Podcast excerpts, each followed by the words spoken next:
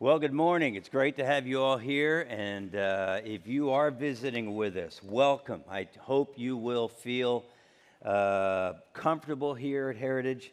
And, um, and, and be sure to stop by, as Scott mentioned, at the Welcome Center. We'd love to get to know you. We have a gift for you. And then I want to add as well my uh, greetings to our college students. They're scattered all about, and any parents that may be here as well. We're glad you are here. And uh, we want to be of service to you as we're able to do that in any way. So please don't hesitate to, to ask if you have questions. So it's great to be here. Um, and, and we're just going to dive in. I, I don't know what comes to your mind or who comes to your mind when you think about famous sets of brothers. And that may be uh, an age generated kind of thinking, depending on who you think about or don't. But uh, the Marx Brothers, right? Some of you may think of them, and uh, everybody, well, not everybody, a generation would know Groucho Marx. And there were four other brothers, I won't go into. The Wright brothers, right? The guys who invented flying, the airplane, right? The Wright brothers. How about uh, the Brothers Grimm? Anybody know those fairy tales, right? How about um, Jesse and Frank James? Now we're going back to some of those old TV westerns. I didn't even know if anybody knows still, but uh, again, uh, I have another one for you. Uh, John, Robert, and Ted Kennedy. John F. Kennedy, our 35th president. There's three brothers. How about Peyton and Eli Manning? Now I get a different generation here, right? I'm not a Giants fan. I'm sorry. They're the only brothers that I knew that were, I guess there are others in professional football. But let, us go to the Bible. How about Cain and Abel, right? Cain and Abel as brothers, or Jacob and Esau. We remember that crazy situation and the conflict that ensued there. How about Joseph and his 11 brothers? What a bunch of good guys, huh? Sold them into slavery. Wow, I mean, good grief. You got to be kidding. Brothers like that, who needs enemies? But uh, God used that in an amazing way. How about Moses and Aaron? Yeah. And then there's Peter and Andrew, James and John, right? For the first disciples or, or the apostles that Jesus handpicked. And then there may be those that you don't know as well, but how about Jude and his brother James? Now, we've been studying the book of Jude, and uh, Jude, verse 1 says, Jude, a servant of Jesus Christ and a brother of James. That's the James who wrote the book of James that we have near the end of the New Testament. It's also the James who was the first pastor in the church of Jerusalem after Acts chapter 2. And we're told about there. And of course, a third brother there would have been Jesus. Jesus was the brother of Jude and James. And Jude's brother James wrote this in James chapter 5 and verses 19 to 20.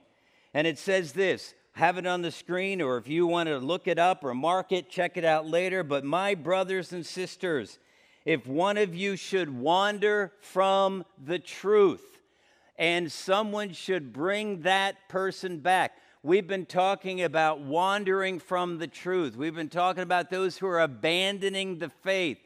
Jude puts or James puts it this way, if some one of you, he's talking about believers, brothers and sisters, if one of you, one of you who know Jesus wanders from the truth and someone should bring that person back, who would that someone be? Another believer, a brother and a sister that James is talking to. Then he says, Remember this Whoever turns a sinner from the error of their way will save them from death and cover over a multitude of sins. Wow. And this is about Jesus. You see, we can get all hung up in, well, I don't know if I know enough to talk to somebody who may be walking away from his faith or abandoning the truth or wandering from the truth, or it may be, uh, I'm really concerned for that person and I'm praying for them, but I don't know what to do. And folks, that's all well, and we're going to talk about one of some of those things that we can do that Jude tells us we ought to do. But I got to tell you, this is all about bringing people to Jesus Christ. And it is all about those who James says, brothers and sisters of one of you should wander. Whoever turns, in other words, one of you ought to go out and seek to turn that individual from the error of his way. It's still not about us. Why? To bring them back to Jesus. It is about Jesus, and it's critical that we don't get lost in whether or not we feel good about doing that. We don't want to stick our nose in business where it doesn't belong. And, and you know, there they say two things we don't talk about religion and politics. Well, cross the religion off the off your page because right here James says no absolutely. We see somebody walking away from their faith wandering from the truth of the word of God. We who know Jesus need to go get them because it's about Jesus not us.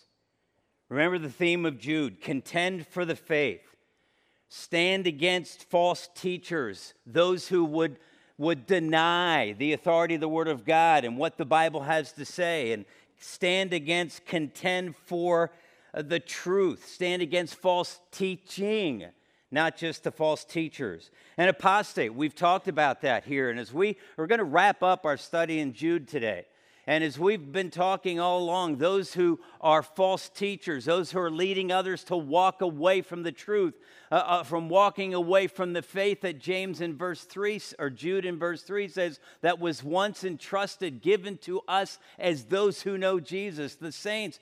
Apostate is a person who claims to know and follow Jesus, but somewhere along the way abandons their faith. Some way along, somewhere along the way turns their back on the truth of the Word of God. And uh, Jude has been talking about, so I got to ask you this question as we start today. Does it bother you? Does it bother you when people that you know and love, your brothers and sisters in Jesus, those who you may have sat next to right here for a year or five or ten or more, does it bother you when those you know and love, who once walked with God, who once followed Jesus, abandon the faith and walk away from the truth? Does that bother you? If I was to ask for a show of hands this morning as to how many of you sitting here know somebody who once claimed to know Jesus Christ but has now abandoned the faith, wandered from the truth, no longer following Jesus, I think most of us, if not all of us, would raise our hand. So, does it bother you? How should we respond to that? James gave us an answer. And we're going to see this morning that Jude gives us an answer as well. What are we going to do about it.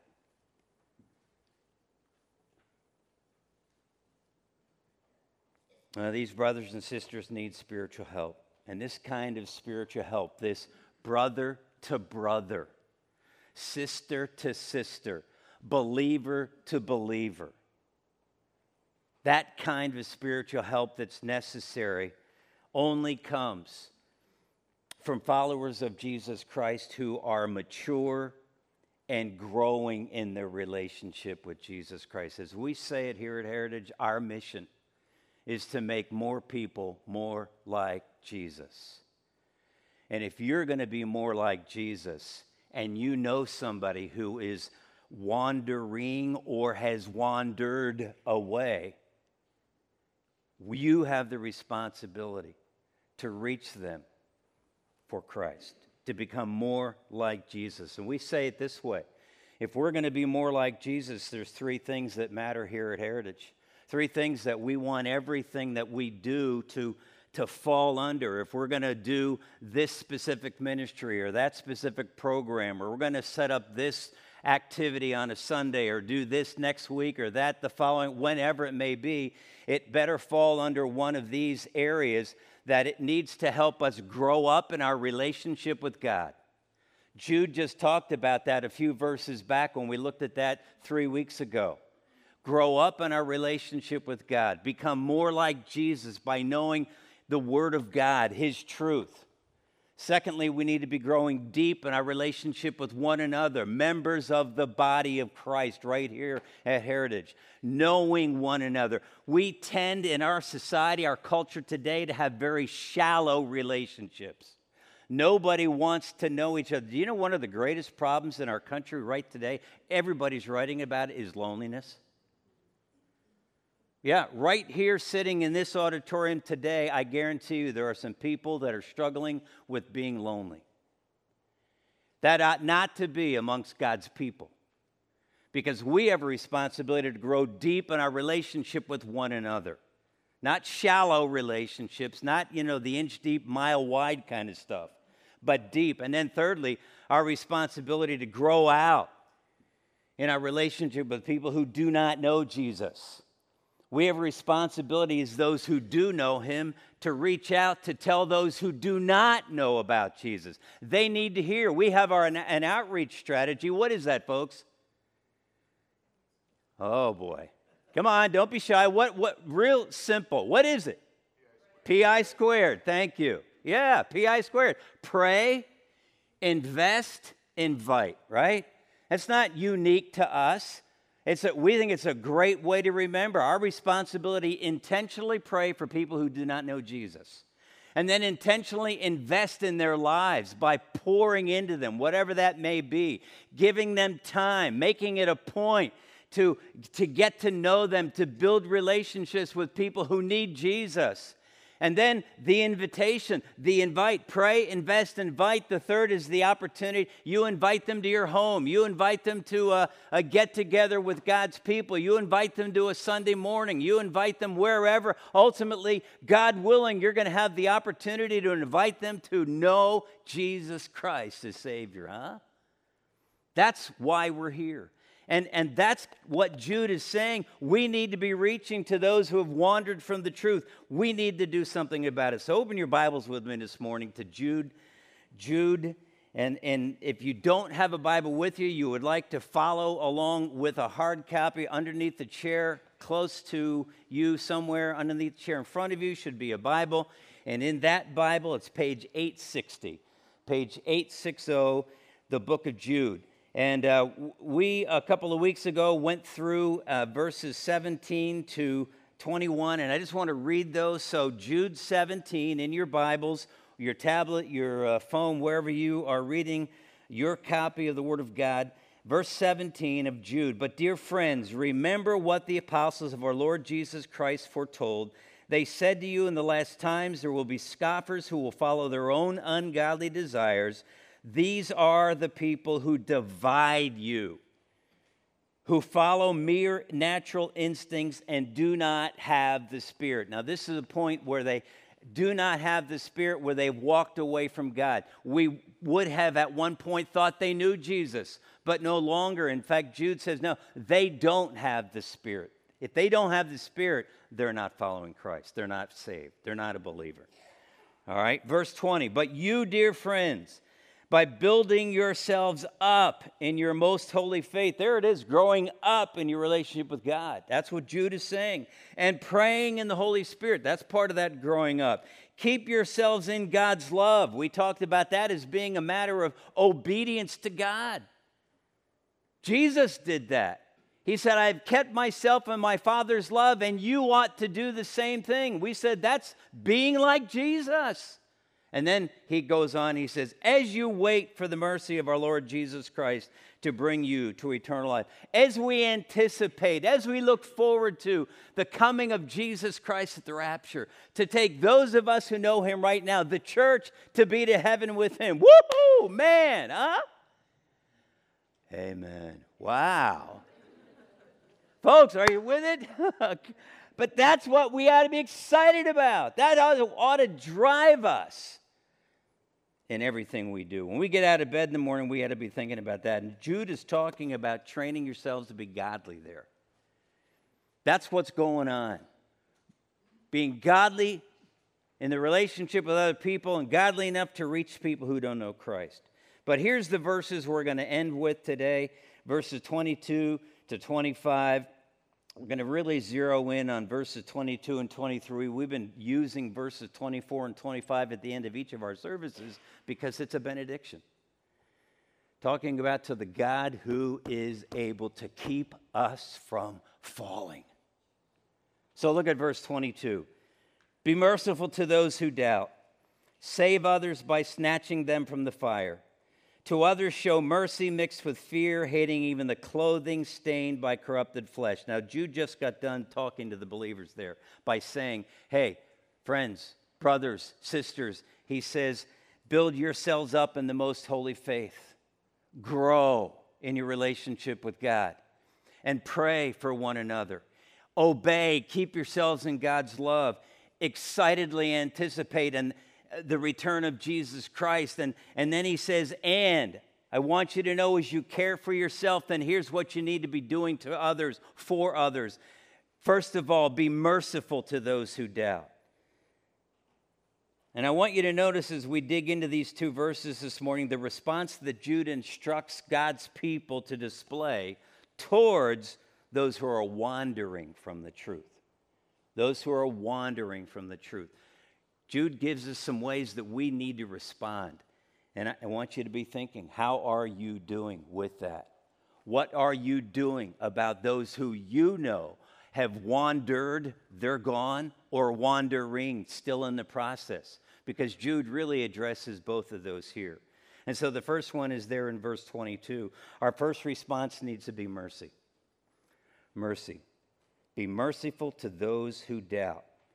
You see, our responses here that Jude is giving us are based upon uh, the degree to which people are wandering from the truth. And you'll see what I mean as we walk through that. There's a progression away from the truth, there's a progression away from God. And each response gets a little more serious because each of the progressions of the individuals he's talking about are moving further away from God. So, this is the first group of people, those who doubt wavering. The word doubt that has to do with people who are wavering in what they believe, people who are unstable, people who are saved but not grounded. And that may be because they're recent converts. They've just come to know Jesus Christ in the last weeks or months or year and, and haven't really been growing at this point yet. And so they're wavering. They're, they're, they're not necessarily antagonistic to the truth, but they're just not sure.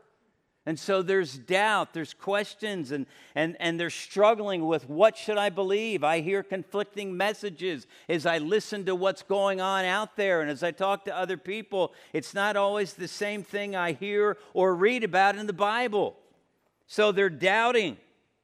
It may be people who have been saved for years but have been so caught up in false teaching or so influenced by people who are also wandering away. And, and so they're struggling. They've been negatively influenced. And Jude says they need mercy from us who have our feet on the ground, who aren't wandering, who battle, yes, who at times face questions and doubt, but who dig back into the Word of God and say, There's my answer. That's what I know to be true. And I'm going to grab hold of it and hold on to it. And it's the same kind of mercy that we who know and love Jesus and follow him received when we trusted Christ the Savior. When Jesus Christ came into our lives and changed us, he transformed us. When we understood that because of our sin, there was only one way to solve that problem and, and take away the barrier that existed between God and us, and that was that Jesus had to die in our place for our sins. And when we believe, we're changed, we're saved, we're forgiven. And, and we need to show that same mercy to those who are wavering, to those who are doubting, to those who are struggling with their faith and what they believe. And, folks, I got to say, and I don't think this is a secret to anybody here today, but this doesn't always come easy for God's people. We're just not, some are more than others, certainly. But mercy is a hard thing for us to show. You see, sometimes we are very condemning. Sometimes we're more prone to blasting people. Hey, don't you know what the Bible says? Boom! And we hit them over the head with it, right? That's not mercy. Now, there may be a time for that, and I'll get to that in just a minute. But we need to understand when Jude says we need to be merciful, he's talking about compassion. He's talking about the love of God being shown to these people. He's talking about kindness. He's talking about patience. Man, aren't you glad that God is patient with us? And that God is compassionate towards us? And that God loves us? Because as we're dealing with people who have walked away from their faith, as they're struggling, sometimes they're like immature believers, or they are immature believers. Immature believers are like little children who don't know the difference between right and wrong, but think that they do. And, and, and when you teach kids, your kids, or brothers and sisters, or when you can remember when you were younger and thought you knew what was right or wrong, but your parents or somebody else said, No, that's not right. And, and we get all upset sometimes when we think we're right and we're wrong. And, and we need to remember that's where these people are. These doubters are struggling. And understand too that false teachers prey on grumblers, complainers, fault finders. We've got to remember that doubters can tend to be there. You say, well, how do you know that? Well, look at verse 16. Go back to verse 16, and here's what Jude says These people are grumblers and fault finders. They follow their own evil desires, they boast about themselves and flatter others with, for their own advantage. And the devil knows how to get into people when they're struggling with doubt and bring complaining and grumbling and fault finding. And that's what we need to recognize. And we as believers, what I've talked about this book, I, I just mentioned it again to you. There's a book entitled Christians in an Age of Outrage, subtitled How to Bring Our Best When the World is at Its Worst. Christians in an Age of Outrage. Folks, we live in an angry world, huh? You try to have a discussion with somebody with whom you disagree. There's no more of this, let's agree to disagree. Absolutely not. You see it my way or you're, you're out of here. And we as believers haven't been a whole lot of help in that situation many times. Just take a look at Facebook and the stuff that God's people put out there. Whew. I'm not sure there's a lot of mercy at times. But the second response, not just mercy to those who doubt, but secondly, save others by snatching them from the fire. Verse 23, Jude continues Save others. Be merciful to those who doubt. Save others by snatching them from the fire. Now, this response is to those who are further down the path of wandering from the truth. They're not just doubting, they, they've gone well down that path of walking away from God. And they've been more deeply influenced and bought into more of the false teaching. In fact, they're on the verge, they're on the edge of the cliff, maybe holding on, maybe about to fall over, very close to falling over. And Jude says our response must be one of urgency. One of urgency. He says, snatching them from the fire. There's no time to hesitate. Brothers and sisters in Christ, remember what James said? If any of them wander from the truth and you go and rescue them, you go and go, bring them back, you've saved them. Well, that's the same thing as Brother Jude is saying snatching them from the fire. This is a desperate situation that they're in. It's not a time to be concerned about being tactful. Now, don't go walking out of here saying, oh, Glenn said that uh, it's okay if I, you know, punch you in the face because you're walking away from God. Or if I just yell at you in front of everybody and mock you because you're walking away from God. No, that's not what I said. I'm talking about the person who's ready to fall over the cliff, hanging on by his fingernails, and they need to be rescued. There's a fire waiting to consume them. We don't have time to be shy or tactful. We need to grab hold of them. Let me illustrate Genesis chapter 18 and 19. Genesis chapter 18 and 19. If you'll grab hold of that or, or take a look in your Bible. um, or, or just write it down and check it out later. These are two great chapters, amazing chapters that we get there as we, as we look at uh, Abraham and his working for Lot. Chapter 18 is when, if you remember, Abraham prayed to God about not destroying the cities of Sodom and Gomorrah. Why? Because not Lot was there. And he didn't want to see Lot caught up in that. And so he has this prayer with God that I've described as let's make a deal.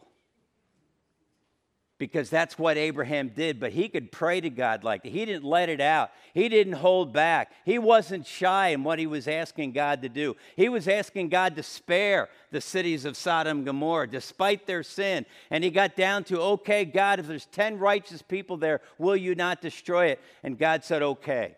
But there weren't. And then we get to chapter 19, and we're in Sodom and Gomorrah. And we look down at, uh, at verse 12. And what we find out is the two angels were there, and, and he protect, they protected Lot from the men of the city who wanted to have sex with these two angels. They didn't know they were angels. And, and so the angels blinded all of them and, and pulled Lot out. And then we get to verse 12 of Genesis 19. The two men said to Lot, Do you have anyone else here, sons in law, sons or daughters, or anyone else in the city who belongs to you? Get them out of here. Do you sense the intensity, the urgency? Get them out of here. Verse 13, because we are going to destroy this place. The outcry to the Lord against the people is so great that he has sent us to destroy it. So Lot went out and spoke to his sons in law who were pledged to marry his daughters. He said, Hurry and get out of this place because the Lord is about to destroy the city. But his sons in law thought he was joking. what? They thought he was joking. Is this a time for tact? Is this a time for shyness and hesitance? Look at verse 15. With the coming of dawn, the angels urged Lot, saying, Hurry, take your wife and your two daughters who are here, are you, or you will be swept away when the city is punished. Verse 16, when he hesitated, Lot hesitated. What did the angels do? The men grasped his hand and the hands of his wife and his two daughters and led them safely out of the city. He snatched them out of the fire. And that's what Jude's telling us we need to do as well. That's our responsibility as those who know and follow Jesus to our brothers and sisters in Christ who have wandered from the truth. That's what Jude is saying. And then he gives us the last responsibility or the last response mercy with fear. Verse 23 to others show mercy mixed with fear, hating even the clothing stained by corrupted flesh. This last group of people seem to be gone already. You almost feel like all hope is lost because of the warning, because of the way Jude says we're to respond to that kind of person. These may be the ones who have already been teaching false teaching. They may be over the cliff and they're in danger, and yet Jude never gives up. And he's saying to you and I who know Jesus, never give up. Had the opportunity to do a funeral yesterday. Some of you remember a number of years back, my neighbor Will would sit right over here behind where Jane and I sit. I had numerous opportunities. I mean, in depth opportunities to share the gospel with Will. And I think he may have trusted Christ. I don't know. But he died on July 6th. His fiance called me and asked me if I'd come do the funeral. So we drove over to Newburgh, New York yesterday afternoon, and, and I did the funeral. As far as I know, there was nobody there that knew Jesus Christ. But they heard the gospel. They may be gone, they may be lost, but they heard the gospel. And His fiance sent Jane and I a note, and a card said, Pray. He had three daughters. Pray for the girls and me. And we're doing that. And we're going to keep doing that. We've been doing that. And it may look hopeless, it may look helpless, but folks, that's what we're to do. Because even when it appears they've made their choice to walk away from God, to reject God, we need to go after them. Mercy with fear, that fear is caution. Be careful that you don't get caught up with their sin. That's always been a warning. We sometimes, as believers, think that we're above that. That that person, they're caught in their sin, but I, I'm, I'm above that. I don't have to worry about me. And, and, and James is saying, no, show mercy mixed with fear. Be careful. Don't get caught up in this. Many a would be rescuer of a drowning person themselves have drowned. Right? You've heard those stories? That's what Jude is talking about here.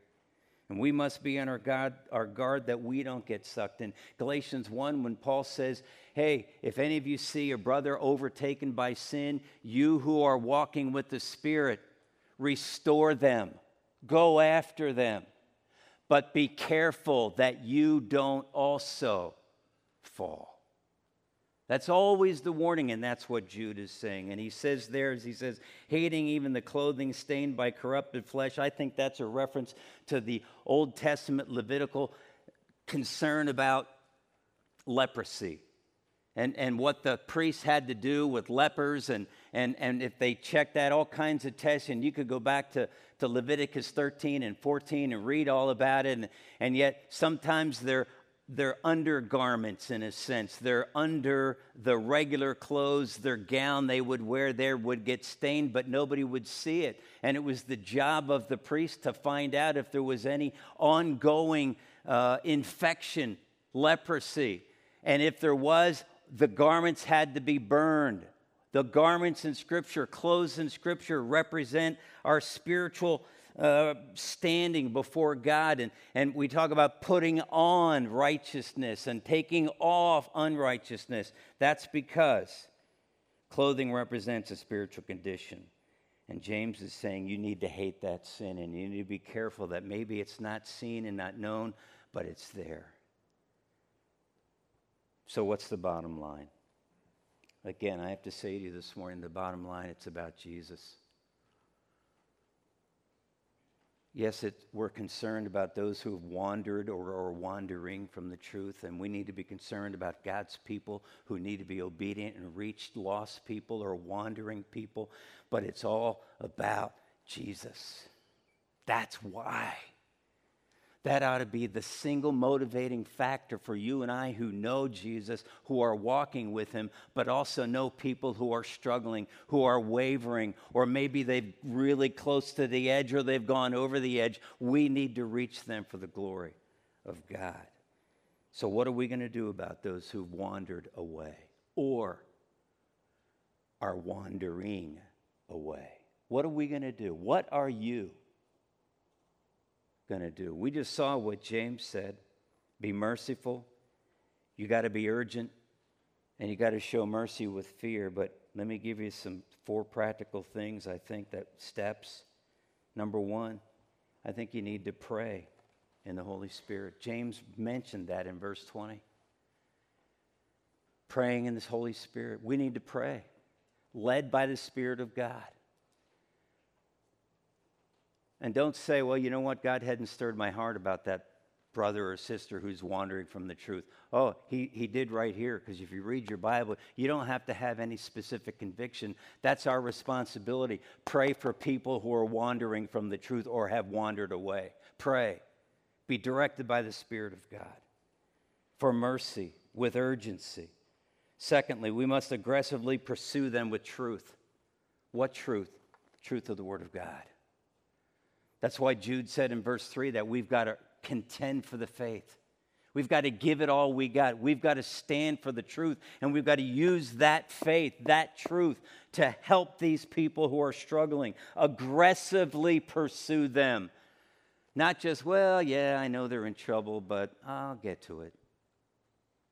No, we've got to go after them, folks. The return of Jesus is sooner, sooner than we think.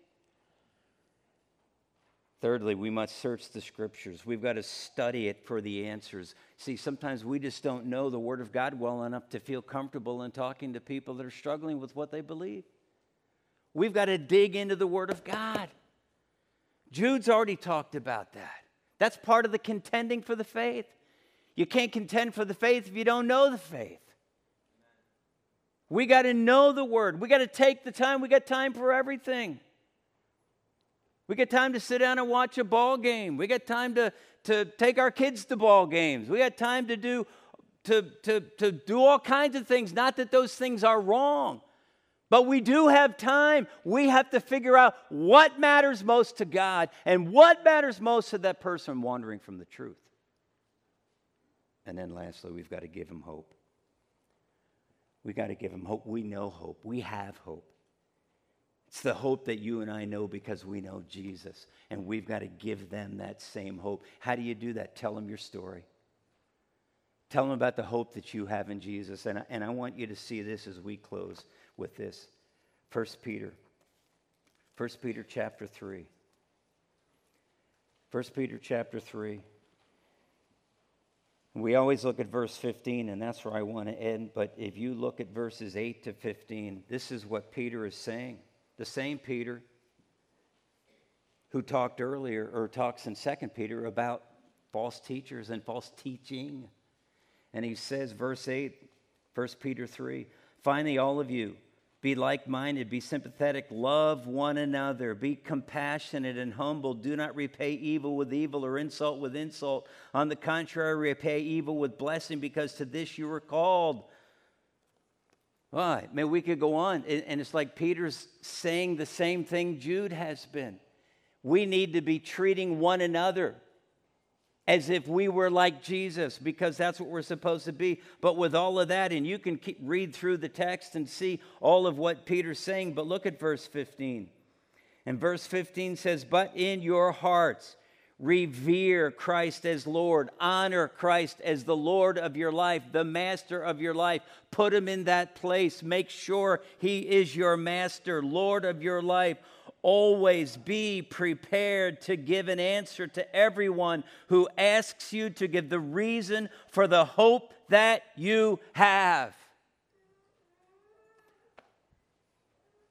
What he doesn't say is be prepared to give an answer to everyone who asks you all the hard questions in the Bible.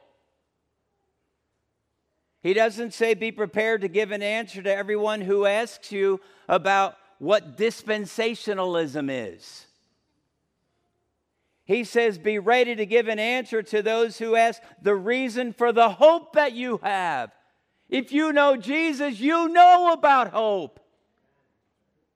You've experienced that hope. You're looking forward to the return of Jesus. That's what we call the blessed hope, Paul says. But we tell them about the hope we have. We let them know the struggles that we have. And we let them know that we find hope in Jesus.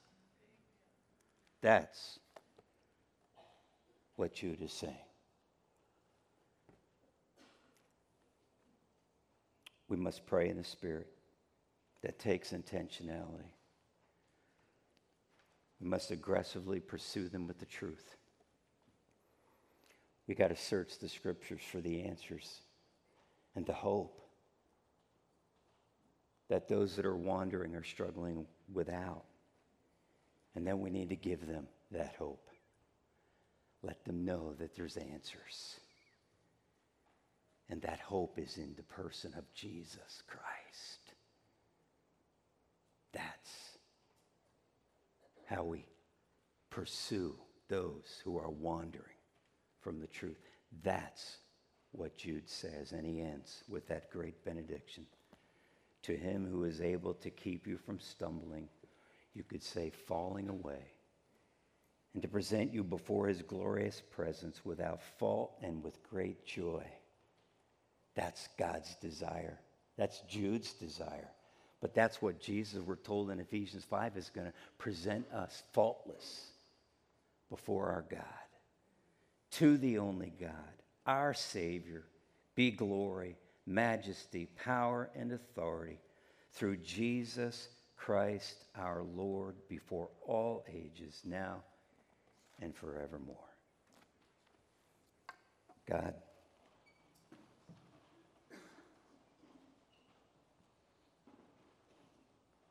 We need you.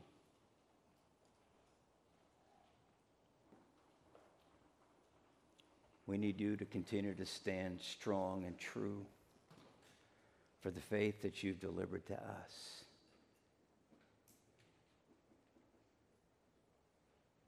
God, help us to contend for the faith. Help us to show mercy to those who are doubting and struggling and wavering. Help us to go after aggressively those who are just hanging on the edge, who are struggling to hold on and they're wandering from the truth, the truth that will change and save them. And God, even for those who have gone over the edge, maybe don't know Jesus, but maybe do, and yet, God, help us to love them the love of God through Jesus Christ. For it's in his name I pray. Amen.